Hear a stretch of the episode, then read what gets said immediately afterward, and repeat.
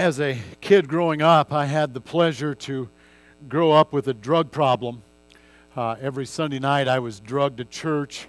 Uh, and uh, thankfully, my uncle was the pastor, and my uncle was uh, going through a study of the book of Genesis, and we spent a number of years in our study of the book of Genesis. And I, I think that his notes were picked up and were published uh, in a textbook that's used in a couple of Bible colleges out in the on the West Coast.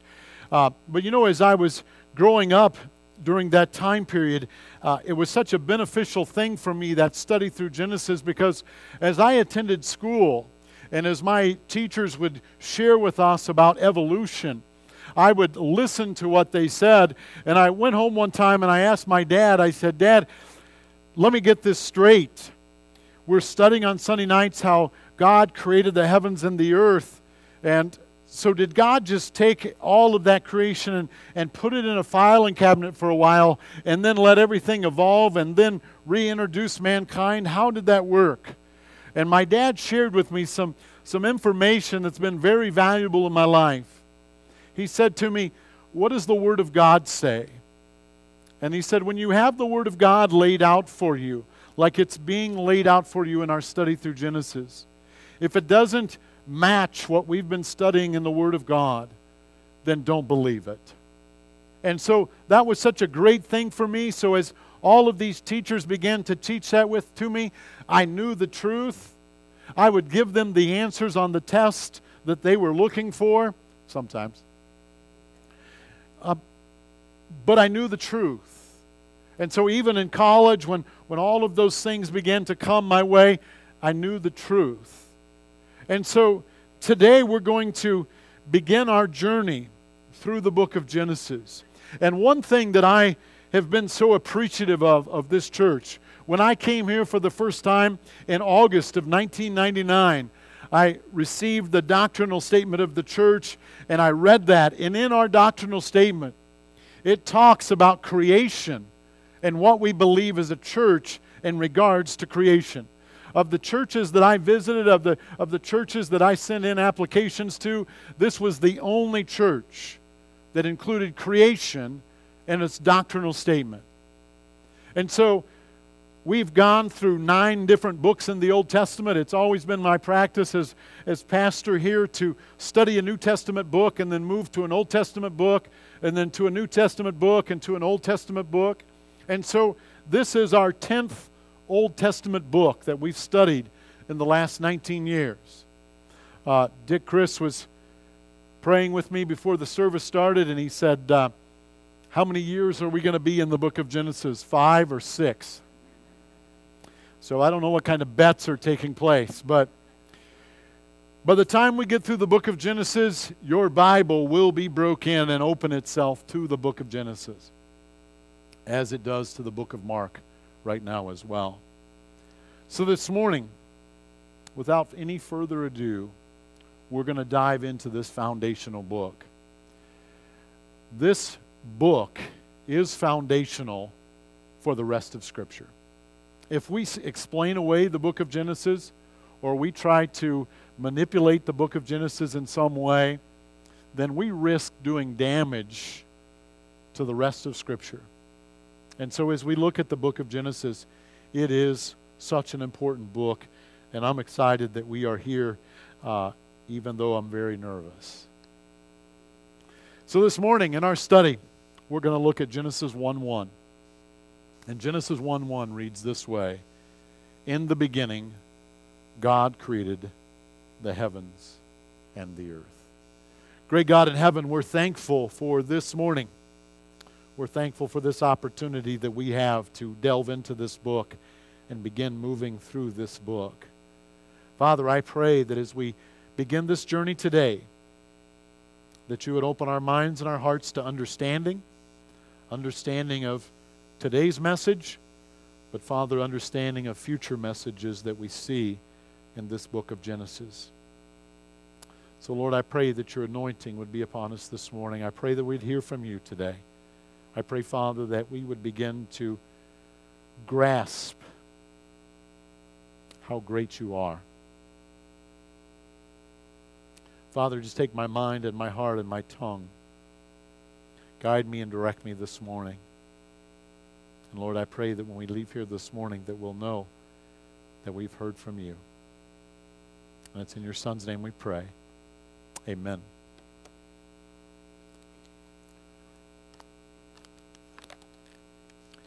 Now, as we go through this verse this morning, there are three things that we're going to touch on, kind of three points that we're going to draw out from this passage.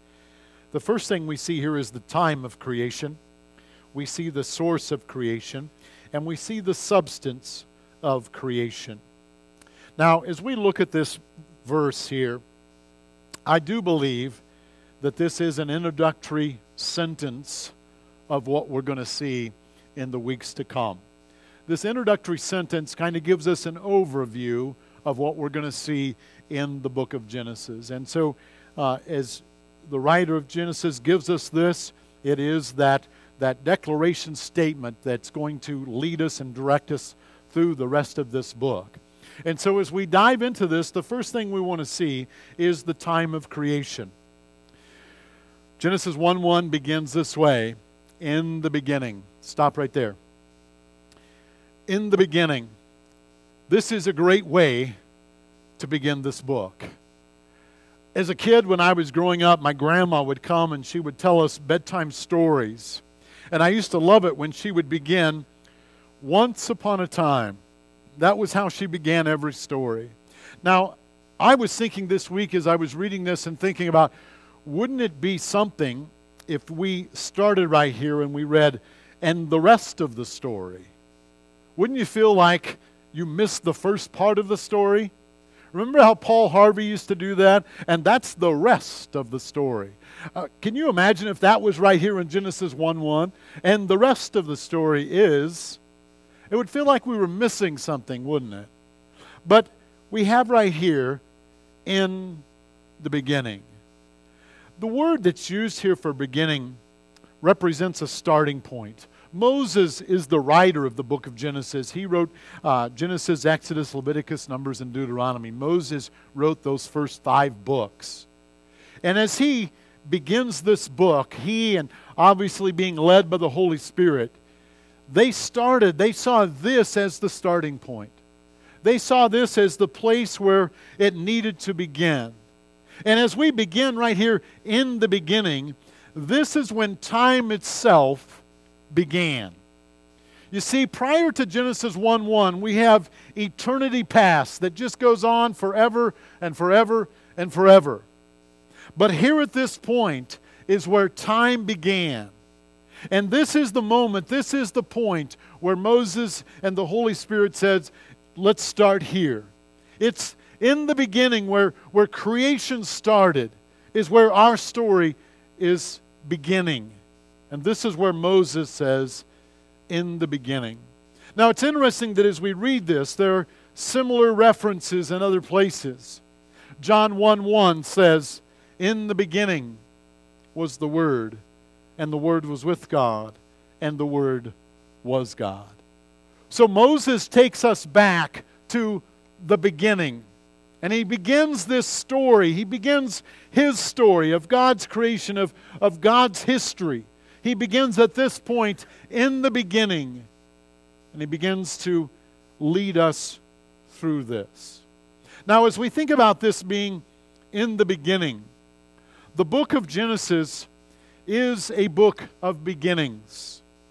The word Genesis comes from the Septuagint. The, the Septuagint is just the Greek translation of the Hebrew Bible. So Genesis is from that Greek word that, that means origin. It means coming into beginning of something, the coming in uh, of the beginning of something or the, the coming into being of something.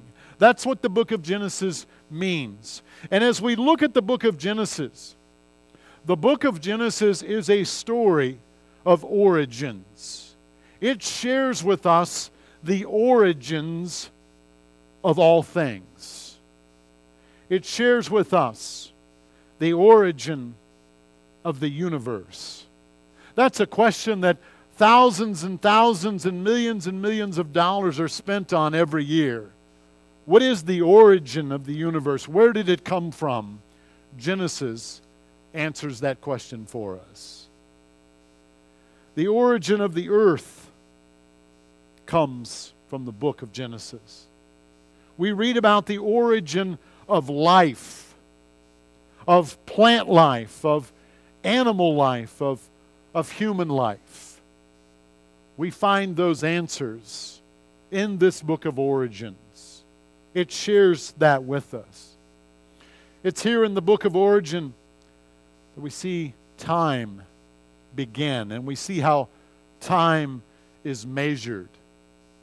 Something that I saw a few weeks ago was that isn't it crazy that our weeks contain seven days? I mean, why not five days? Why not 10 days? Don't those kind of add together a little bit better? I mean, seven days. Uh, you know, that's kind of a weird way to do it. I mean, touchdowns and an extra point count as seven, but other than that, nothing is worth seven points. Seven is such an odd number. But yet, that's the length of our weeks. Where did that come from? The book of Genesis tells us. The origin of marriage, a debate that's taking place in courtrooms across this country. The origin of marriage is shared with us in the book of Genesis. The origin of sin the origin of death is found in the book of Genesis.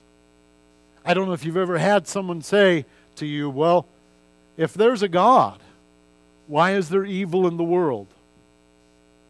Without the book of Genesis, we don't know where evil comes from. Without the book of Genesis, we don't know why there's sin.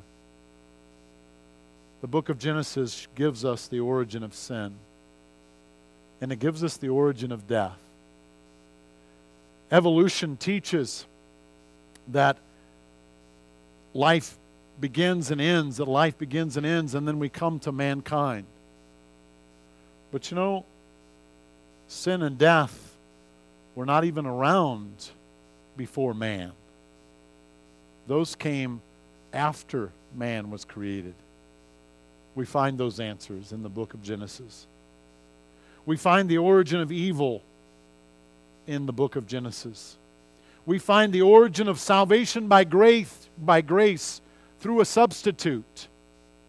We find that in the book of Genesis. The origin of language we find in the book of Genesis.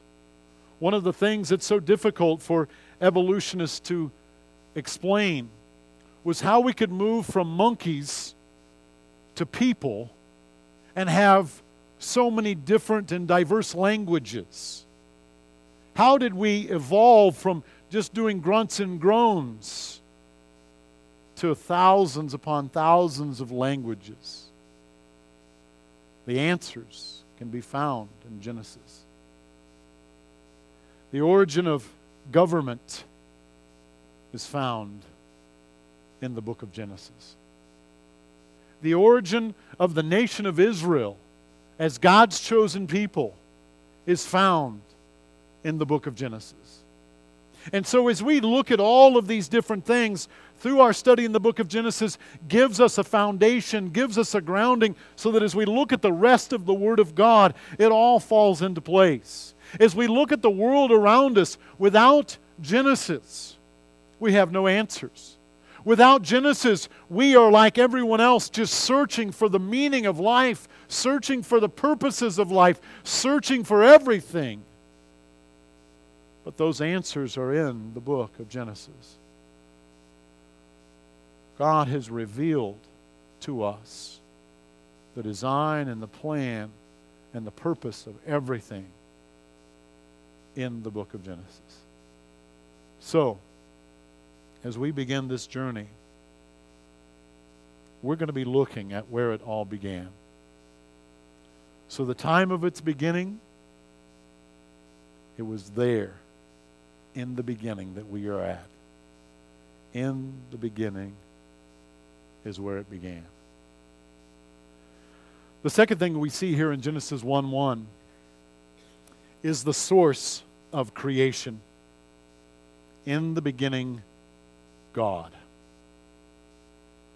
In the beginning, God. There's no explanation, no argument put forth here for the existence of God. It's one of those things that's a certainty. The Bible doesn't discuss with us or argue with us here about the existence of God. In the beginning, God. When it all began, God was already there. There was no explanation here as to how he got here. He was already there. In the beginning, God. You know, as we look at this phrase, as we look at this statement, in the beginning, God, this refutes the argument of atheists. They say there is no God. Genesis 1 1 says, In the beginning, God. That's it. God was there in the beginning. Psalm 90, verse 2 says this Before the mountains were brought forth, or ever you had formed the earth and the world, from everlasting to everlasting, you are God. Moses is the one who wrote Psalm 90. He wrote those first five books of the Old Testament. He only wrote one psalm, and he wrote Psalm 90. And he said, From everlasting to everlasting, you are God. Moses takes us back from, back before the beginning, and says, You were God. And he takes us past the end, and he says, You are God. From everlasting to everlasting, you are God. God was there in the beginning, and God will be there in the end as well.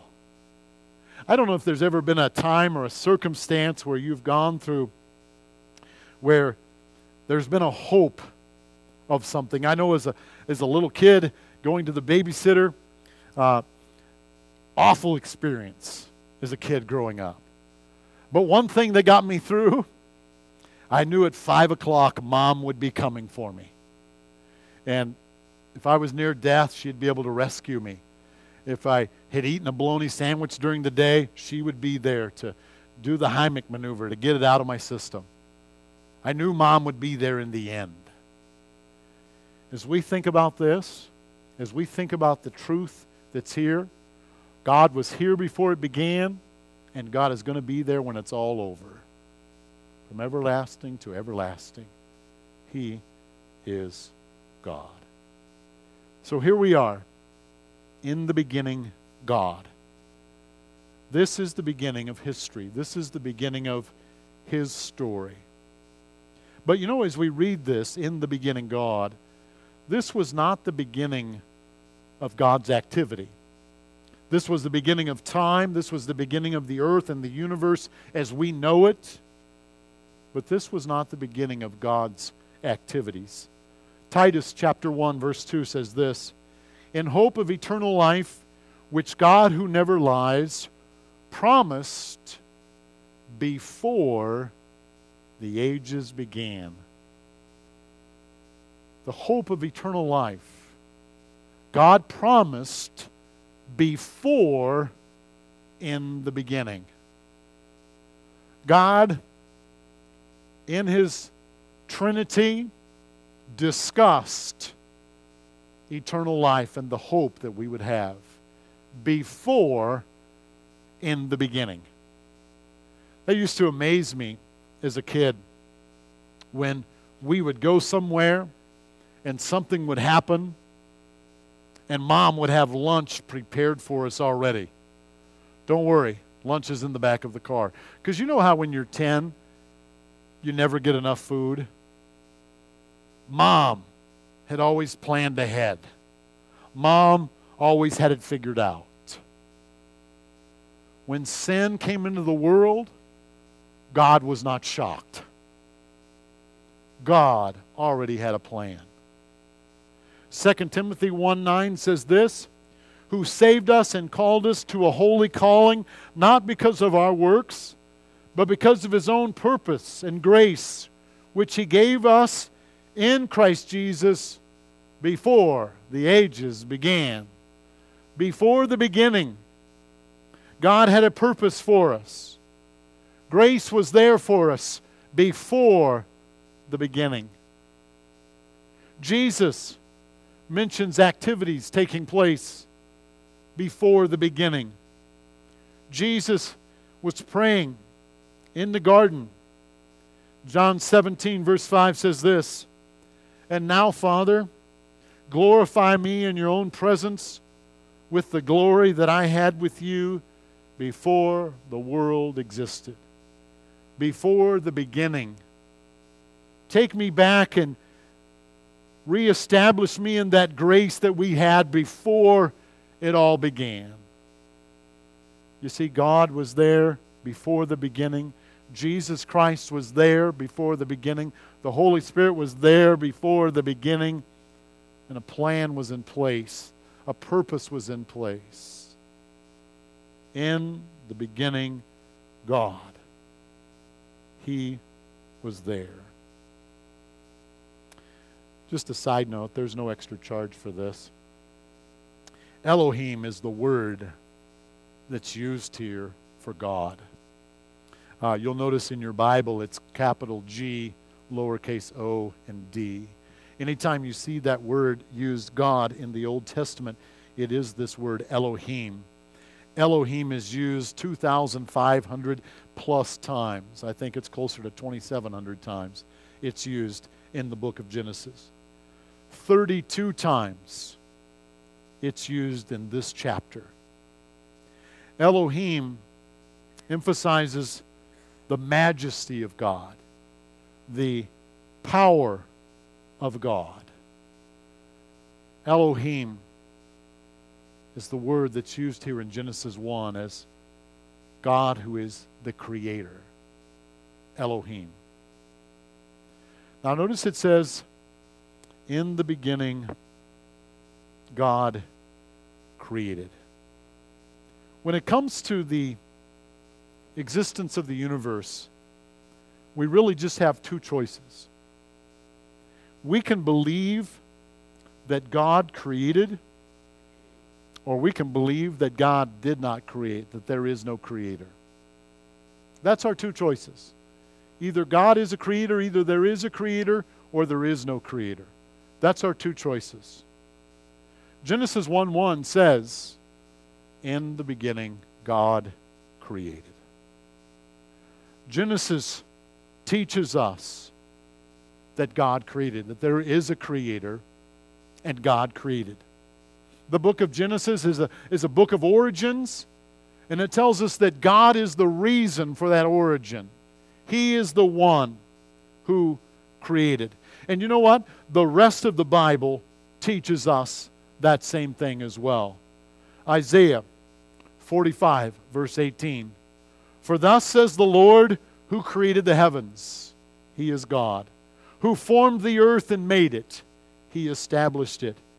He did not create it empty, He formed it to be inhabited. I am the Lord, and there is no other. Psalm 148, verse 5 says this Let them praise the name of the Lord, for he commanded, and they were created. Revelation chapter 4, verses 10 and 11, is John's first view of heaven he is caught up and he is taken up into heaven. And he, in, in Revelation 4, for the first time, sees what heaven looks like. And this is what he sees, and this is what he records in verse 10 of Revelation 4.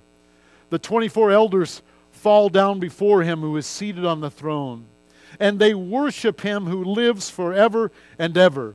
They cast their crowns before the throne, saying, Worthy are you, our Lord and God, to receive glory and honor and power. For you created all things. And by your will they existed and were created. So think about this for a moment. Here they are in heaven, gathered around the throne. And they are giving God glory because He's the Creator. They're not giving God glory or, or worshiping Him. We don't see it here because, because of some of the, the miracles that He accomplished. They're not, they're not mentioning it here that they, God helped them find their car keys one time. They're not mentioning here that, that, you know, He saved them from the flu bug one time. Their worship is focused on God as being the Creator, the Creator of all things. Sometimes I think about how great it's going to be to be in heaven and see my grandparents. But you know, that's going to be a great thing, don't get me wrong. But our focus is not going to be on Grandpa Harold and Grandma Lola May. Our focus is going to be on the Creator God. And you know, we have an opportunity to recognize Him here while we're on earth as Creator and begin to worship Him now as Creator rather than waiting. Because there will be that time when every knee will bow and everyone will recognize Him as Creator. But we have an opportunity to do it now. And you know, there are those who, who worship the slime that they see and believe that gave us the existence that we have. They are going to be in for a surprise when they are face to face with the Creator. In the beginning, God created. This phrase refutes the pantheistic view of God. The pantheistic view of God declares that nature is God, that God is in the trees, that God is in the grass, that God is in the sun, that God, in the beginning, God created. God existed, and then He created everything else. God existed outside of creation, and then He created. He is not the creation, He is the creator. And all of creation is designed, all of creation is created so that God would receive the glory. This refutes the materialistic view that claims that matter is eternal. Matter had a beginning. God did not have a beginning. Matter had a beginning. The way this phrase is, is laid out, in the beginning, God created, it carries an emphasis here that suggests that only God can create, that nobody else can create, only God can create. So then we ask the question how did God create? How did God create? The Hebrew word that's used here is bara. And this word expresses the, ab- the idea of absolute creation. The Latin Vulgate uh, uses the word ex nihilo, and that Latin word means created from nothing. So God created without pre existing material. There was nothing there, and God created from nothing.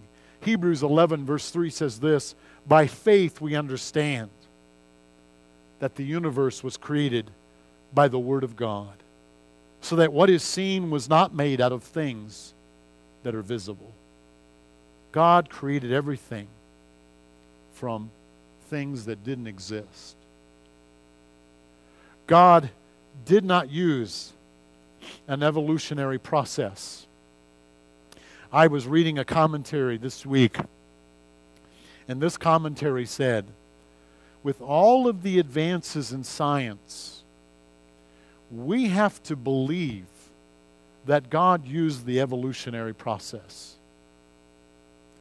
If God used the evolutionary process, then death was around before sin. and that's impossible. If God used the evolutionary process, it's impossible. The evolutionary process was not used. God spoke everything into existence. Genesis 1, verse 6 says this And God said, Let there be an expanse in the midst of the waters, and let it separate the waters from the waters. And God made the expanse and separated the waters, but that were under the expanse, and the waters that were above the expanse. And it was so. Genesis 1 9 says, And God said, Let the waters under the heavens be gathered together into one place, and let the dry land appear. And it was so. Genesis 1, verse 11. And God said, Let the earth sprout vegetation, plants yielding seed, and fruit trees bearing fruit, in which their seed, in, uh, in which is their seed, each according to its kind, on the earth. And it was so. Genesis 1 14 and 15. And God said, Let there be lights in the expanse of the heavens to separate the day from the night, and let them be for signs and for seasons and for days and years, and let them be lights in the expanse of the heavens to give light upon the earth. And it was so. Genesis 1, verse 20. And God said, Let the waters swarm with swarms of living creatures. Let birds fly above the earth across the expanse of heavens. So that God created the great sea creatures and every living creature that moves, with which the waters swarm according to their kinds, and every winged bird according to its kind. And God saw that it was good. Genesis 1:24 and God said, "Let the earth bring forth living creatures according to their kinds." Livestock and creeping things and beasts of the earth according to their kinds. And it was so. God spoke, and it was so. There was nothing, and God spoke, and there was something. Psalm 33, verse 6 says this By the word of the Lord, the heavens were made, and by the breath of his mouth all their host. We see the time of creation, we see the source of creation, and we see the substance of creation. In the beginning, God created the heavens and the earth. There is no word in the Hebrew language for universe. The heavens and the earth mean the universe. In the beginning, God created out of nothing the universe. Isaiah 44 24 says this Thus says the Lord your Redeemer, who formed you from the womb. I am the Lord who made all things. Who alone stretched out the heavens, who spread out the earth by myself? I guess it helps if you can see the verses I'm reading it. Now, read my lips.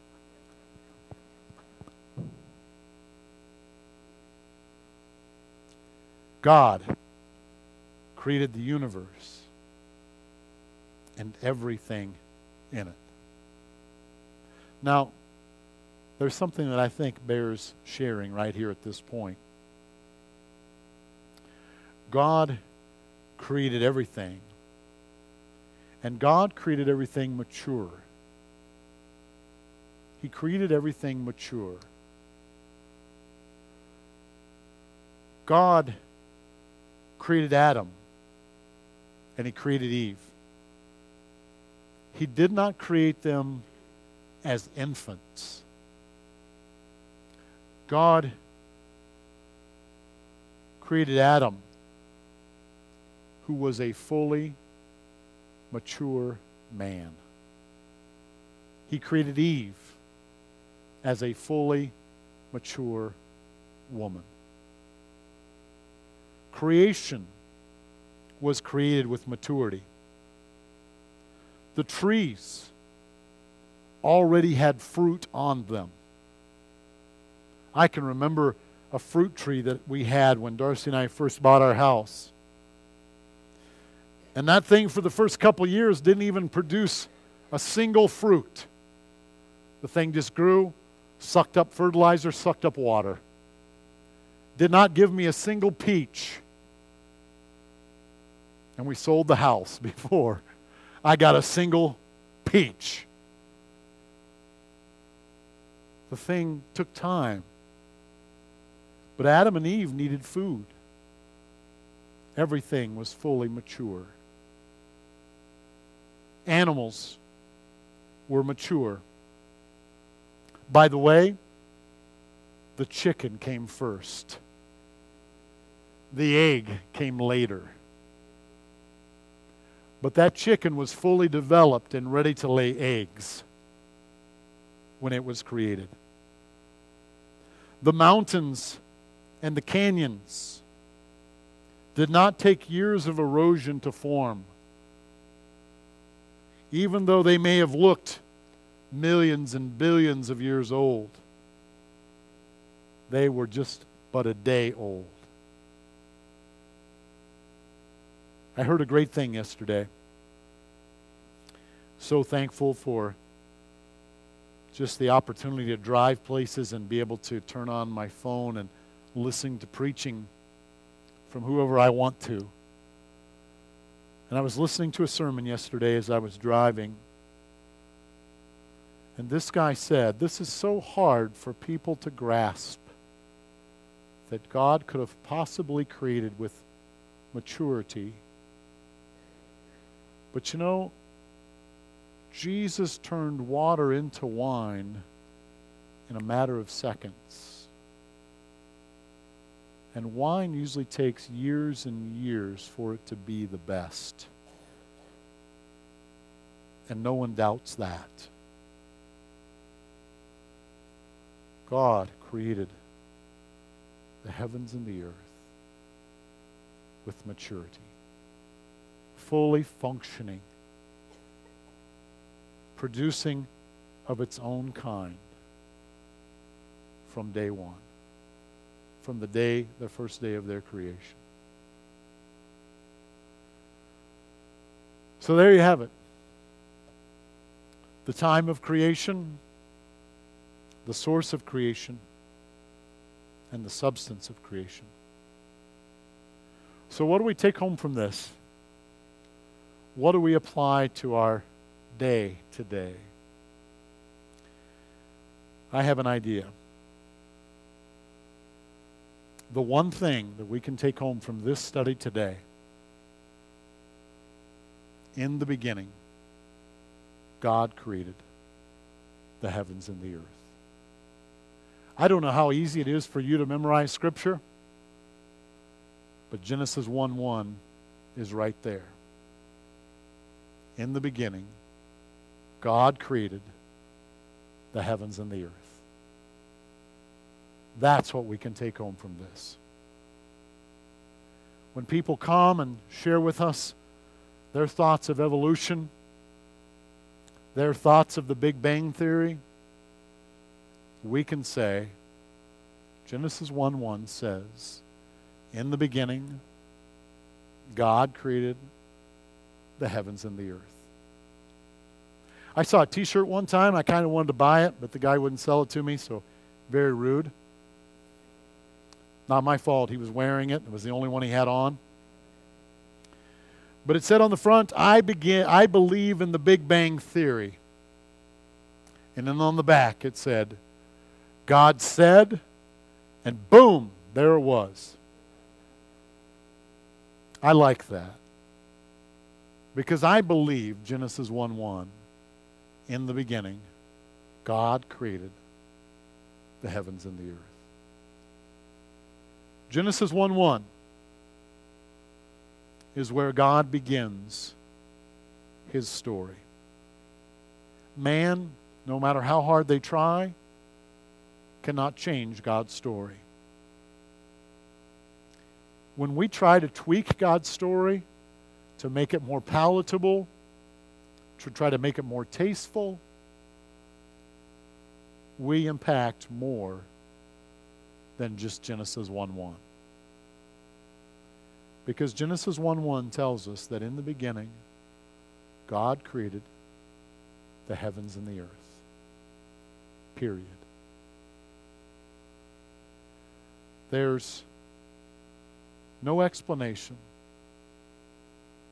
for the universe that doesn't include God. Evolution is tried, but it's failed. The only way that we can talk about the universe, the only way we can think about the existence or the creation or an explanation of the universe is by Genesis 1 1. In the beginning, God created the heavens and the earth. So, what do we pray about this week? My desire for us as a congregation is that we move through this study, and it's a time of growth for us. It's a time that we would grow in our understanding of our Almighty God. And as we look at Genesis 1 1, how can we not stand back and say, wow, what an Almighty God we serve? Think about his plan and his program from the future from Genesis 1 1. We serve a God that's all knowing. We serve a God that's all powerful. We serve a God that is almighty. There is nothing that our God cannot do.